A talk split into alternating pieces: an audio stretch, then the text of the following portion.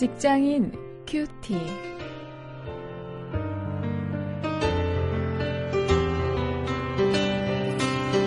여러분 안녕하십니까? 3월 7일 오늘도 마태복음 9장 9절부터 13절 말씀을 가지고 일터 전도를 주제로 해서 말씀을 묵상하겠습니다.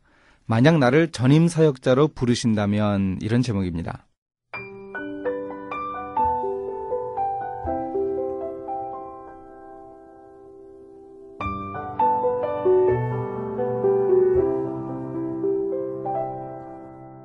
예수께서 거기서 떠나 지나가시다가 마테라는 사람이 세관에 앉은 것을 보시고 이르시되 나를 쫓으라 하시니 일어나 쫓으니라. 예수께서 마태의 집에서 앉아 음식을 잡수실 때에 많은 세리와 죄인들이 와서 예수와 그 제자들과 함께 앉았더니 바리새인들이 보고 그 제자들에게 이르되 어찌하여 너희 선생은 세리와 죄인들과 함께 잡수시느냐 예수께서 들으시고 이르시되 건강한 자에게는 의원이 쓸데없고 병든 자에게라야 쓸데있느니라. 너희는 가서 내가 긍휼을 원하고 제사를 원치 아니하노라 하신 뜻이 무엇인지 배우라. 내가 의인을 부르러 온 것이 아니요 죄인을 부르러 왔노라 하시니라.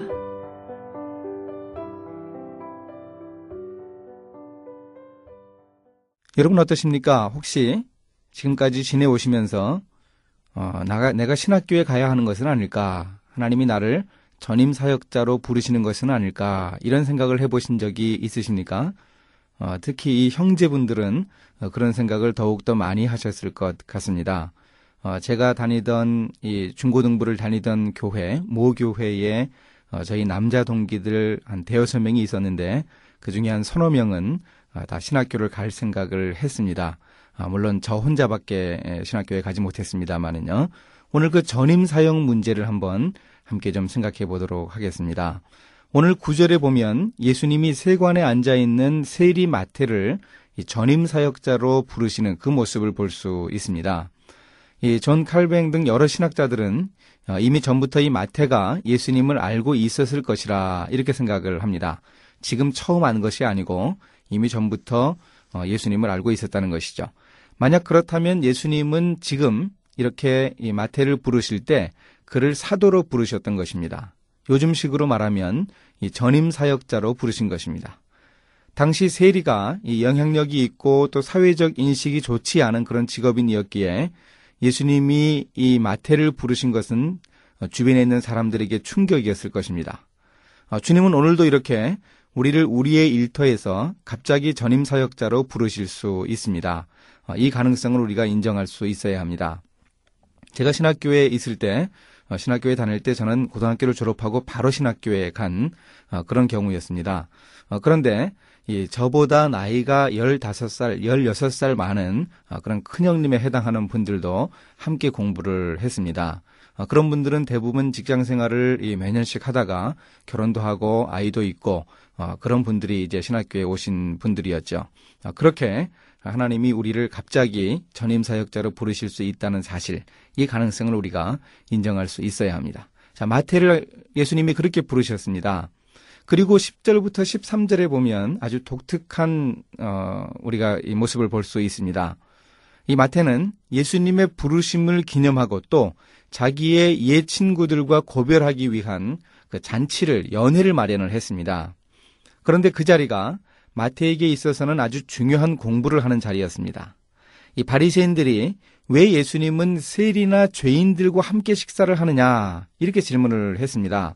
당시의 유명한 랍비들은 이 죄인들과 함께 서서 이야기하는 것조차 하지 않았고 또 이 바람이 이렇게 부는 방향에 죄인이 있을 때 그 바람을 쐬는 것도 이렇게 어, 피했다 이런 이야기도 있을 정도였습니다. 그런데 예수님은 그 쇠리나 죄인들하고 함께 식사를 하고 늘 교제하고 한다는 것이죠. 자 이렇게 사람들이 이 비난성 질문을 하자 예수님은 죄인들을 위해서 이 땅에 오신 어, 그의 그 성육신의 목적을 말씀을 하셨습니다. 그리고 복음이 필요한 사람들은 바로 그 자리에 있는 세리나 죄인들이라고 하셨습니다. 이 마태가 그때 예수님과 함께 식사를 하면서 초대한 사람들이 누구겠습니까? 바로 마태의 직장 동료들이죠. 어, 함께 일하는 그 세리들이 어, 많이 와서 그 잔치에 참여했을 것입니다. 그러므로 마태는 이그 자리가 바로 자기가 들은 전도학 수업 이 첫 시간이었습니다. 이 지금도 하나님은 이 여러 직업인을 전임 사역자로 부르시는데요. 이 부름 받은 사람들은 그 이전의 직장 동료들에게 누구보다도 쉽게 접, 근을 해서 이 전도할 수 있지 않겠습니까? 아, 이런 점을 어, 오늘 우리가 좀 생각을 할 수 있으면 좋겠습니다. 그래서 실제로 이 마태의 파티라고 해가지고 어, 자기 동료들 아, 자기와 함께 있는 직장 동료들 또 학생의 경우에 어, 자기의 학교 친구들 그들을 초대해서 어, 그들이 자연스럽게 이 복음에 접하게 하는 어, 그런 전도 프로그램이 있는 것을 제가 보고 제가 섬기던 교회에서도 해본 적이 있습니다. 바로 이런 모습, 이런 그 마태의 전도 방법 이것을 오늘 우리가 좀 생각해 볼 수 있기 바랍니다. 오늘도 우리 동료들에게 예수님이 필요하다는 사실을 우리가 꼭 기억을 하고 우리 동료들은 우리가 전도해야 하겠다고 하는 거죠. 이 전임 사역자로 나서서 많은 사람들에게 복음을 전하는 그런 기회가 주어지더라도 그 어, 기회가 주어지기 이전에 어, 내 친구들 그들과 함께 자리를 마련하면서 어, 예수님에게 이 말씀을 듣고 이 전도받을 그런 기회를 제공한다는 것 이게 바로 마태가 열었던 그 잔치의 이 중요한 목적이었습니다. 이것 우리가 오늘 본문을 통해서 깨달을 수 있기를 바랍니다. 이제 말씀을 가지고 실천거리를 찾아보겠습니다. 주님이 만약 나를 전임 사역자로 부르신다면 나는 마태처럼 직업을 포기하고 주님을 좇을 수 있겠는가 한번 어, 생각해 볼 수 있기를 바랍니다. 어, 얼마든지 우리 인생 속에서 하나님이 그렇게 하실 수 있다는 것 우리가 염두에 두어야 하겠습니다. 또 한 가지는 어, 그렇게 전임 사역자로 부름 받은 마태였지만 자기와 함께 하던 그 동료들을 향해 전도하는 것 어, 그것을 늘 관심 가지고 있었던 것을 볼 수 있습니다. 오늘 우리 동료들, 우리의 직장 동료들, 우리의 학교 친구들, 우리와 함께 하는 그 사람들에게 전도하는 것, 어, 이것이 정말 중요하다는 사실을 우리가 깨닫고 그것을 위해서 먼저 애쓸 수 있어야 하겠습니다.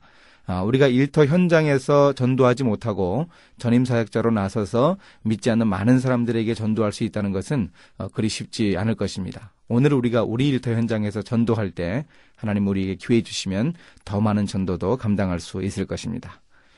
이제 함께 기도하시겠습니다. 제 앞길을 늘 인도하시는 주님, 주님이 어떻게 저를 인도하시든지 주님의 뜻에 합당한 삶을 살게 하옵소서. 저희의 직업 세계에서 동료들을 전도할 수 있는 효과적인 방법을 찾아낼 수 있게 인도해 주옵소서. 예수님의 이름으로 기도했습니다. 아멘.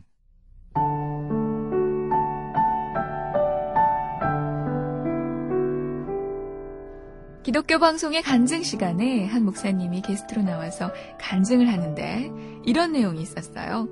교사로 일하다가 아무리 생각해도 그 일은 하나님의 일이 아닌 것 같아서 그만두고 신학교에 가서 결국 목사가 되었다는 것입니다.